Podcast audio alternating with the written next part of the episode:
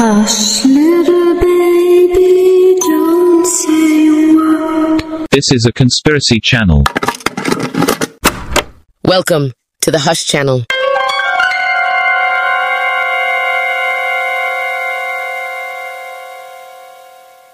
You've heard of the Bermuda Triangle and maybe even the 11 other major triangles, but there are more out there. Tonight we discuss the Bennington Triangle.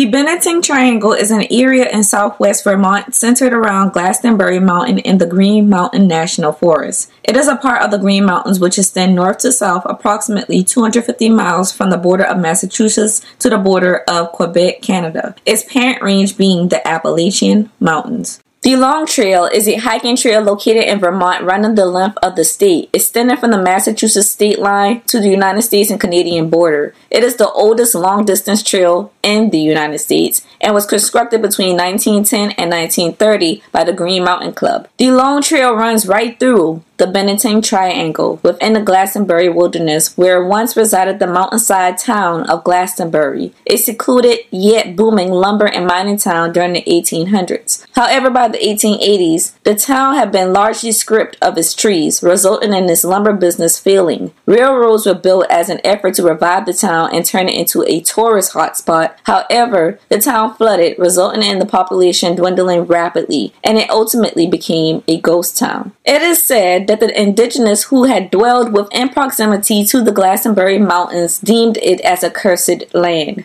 a land that housed a wild man entity and an eight foot tall, hairy being. As per usual, when the indigenous deem a land sacred, it is often full of benevolent beings. However, when they deem a land to be cursed, there are malevolent beings, monsters, lurking the land, often signaled to exist by the eerie feelings humans get upon stepping foot into that territory. Strange disappearances, possessions that result in murder or psychotic madness, and or dismembered humans and animals. The Glastenbury Mountains possess all of that. However, per usual, Europeans took the indigenous lores as figurative or perhaps uninvestigated logical occurrences. And all was well for a few decades, that is, until it was not.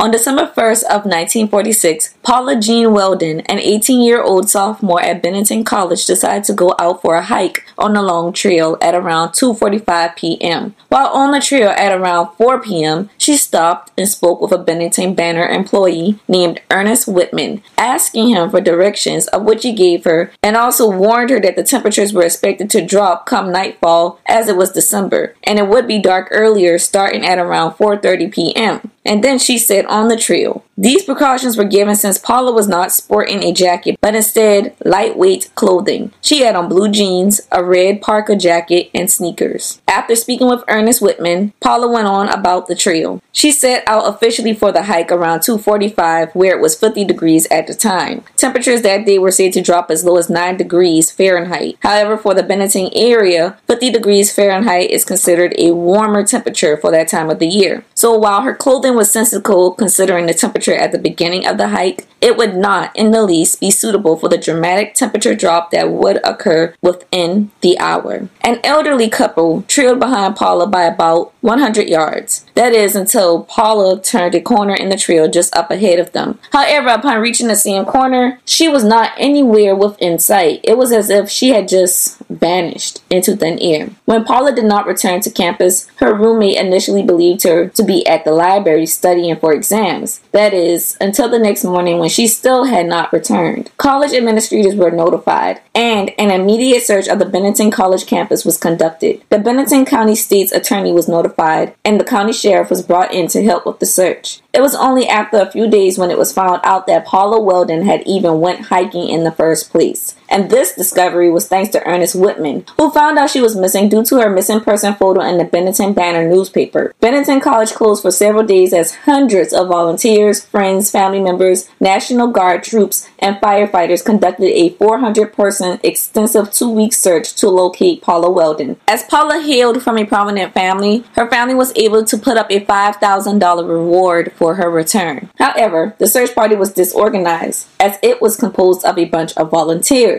The case garnered widespread media attention and even the FBI got involved. Paula's father pressed the investigators to do more and provide more assistance. From his persistence, every person who saw or thought they saw his daughter was interviewed right along with every person who lived along the route she took or were in vicinity of the long trail the day she went missing. What investigators found was that one of the last people to see Welden alive outside of the elderly couple was a lumberjack named Fred Gadet, who lived along Harbor Road. Gadet claimed to have been in the midst of an argument with his girlfriend when Paula walked by. He claimed to have stormed off in a jealous rage shortly afterwards and went to his shack to spend the evening alone. But in another statement, Gadet mentioned that he did not go back to the shack after all to spend the evening alone and instead drove the travel portion of the trail. This was the same direction Paula was last seen to be heading. Gadet lied to the police on several more occasions, marking him as a person of interest. It was reported that Gadet told at least two people that he knew within 100 feet where Paula was buried, but later he claimed that it was just him talking BS.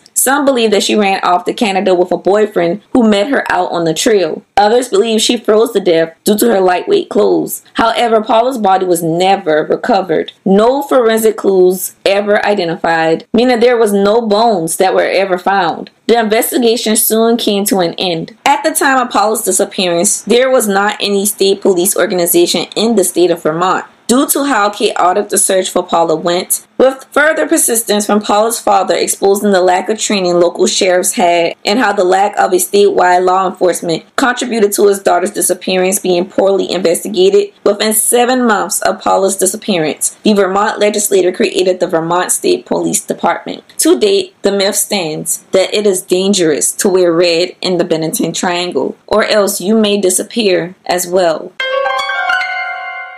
James Edward Tedford was born around 1884 in Vermont. While not much is known about his early life, it is known that in the early 1940s, a 56 year old James Edward Tedford and his 28 year old wife lived a comfortable life in Fletcher, Vermont, a small town near the Glastenbury Mountain. With the ongoing of World War II, James was drafted into the military, and this would be his second round of serving. When James returned home from serving in the military, he arrived home to an empty house, and apparently Pearl, his wife, had went somewhere and would be back soon soon, seeing that she had left a half prepared meal behind and also a note for James, expecting him to possibly arrive while she was gone. So James got himself comfortable, but Pearl did not come within the hour or the next. So John went over to some neighbors just to see if they knew where Pearl had went. And to his relief, they, along with a neighboring family, told him that she had gone to the Amical store in town to grab a few things. Nothing to worry about until it was. Pearl did not return from Amical that evening nor that night, and the police were called that morning. With the coming days of the investigation to finding his missing wife, James of course became desperate, confused, and lonely. As days turned into weeks and then months, James became depressed and became a recluse, barely ever spotted leaving his home. In 1947, James decided to check into the Soldiers Retirement Home in Bennington. A few years later, at the end of the year, that late November in 1949, James visited his family, ate with them, and spent time with them before he boarded a bus in St. Albans to return to the retirement home there. The bus trip was scheduled to have been about eight hours. However, there was heavy snow that caused a delay as the bus was to make its way through the Green Mountain National Forest. There were 14 other passengers on the bus besides James, and he decided to pass the time by resting. The bus did eventually reach its destination in St. Albans, but passengers noticed the sleeping man, James, was not amongst the 15 person passenger crew that stepped off the bus, meaning they never witnessed James wake up, get up, and walk off the bus. All his belongings were still on the luggage rack, and in place of where he sat sleeping for a good part of the trip, there was a timetable. And for those who don't know, a timetable is just a chart that shows the departure and arrival times of trains, buses, and or planes. He was reported missing a week later on December 1st of 1949, three days to the date of when Paula Welden had last been seen along the Bennington Triangle. Paul was last seen wearing a cap, gray suit, an army overcoat, standing at about 5 foot 5, weighing about 116 pounds to date. His body has never been found.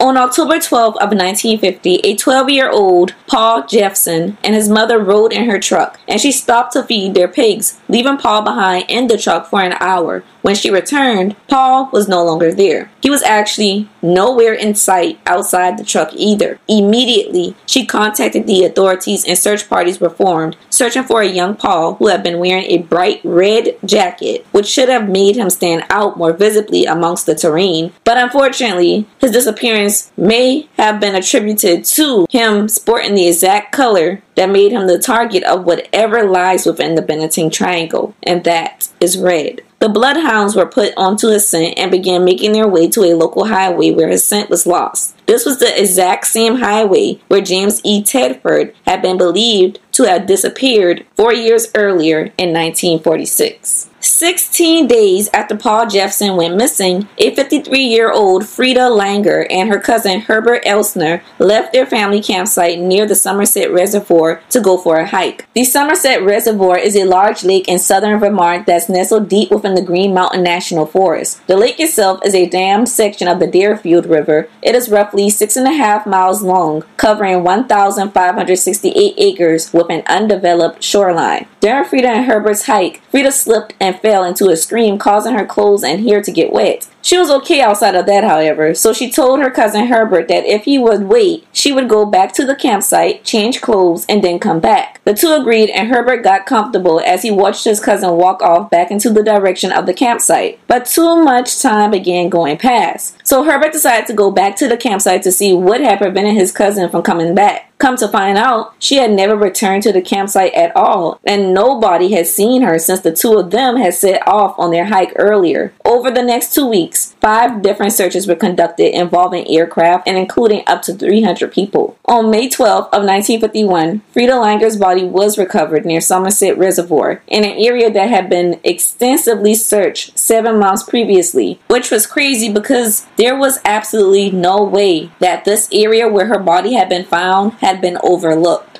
And because of the condition of her remains, there could be no cause of death that could be determined. Langer was the last person to disappear within the five year period from 1945 to 1950 involving the Glastenbury Mountain area. The five disappearances during that five year period is exactly what got the area coined as the Bennington Triangle. She was also the only one of the five whose body had ever been found. This concludes this tape.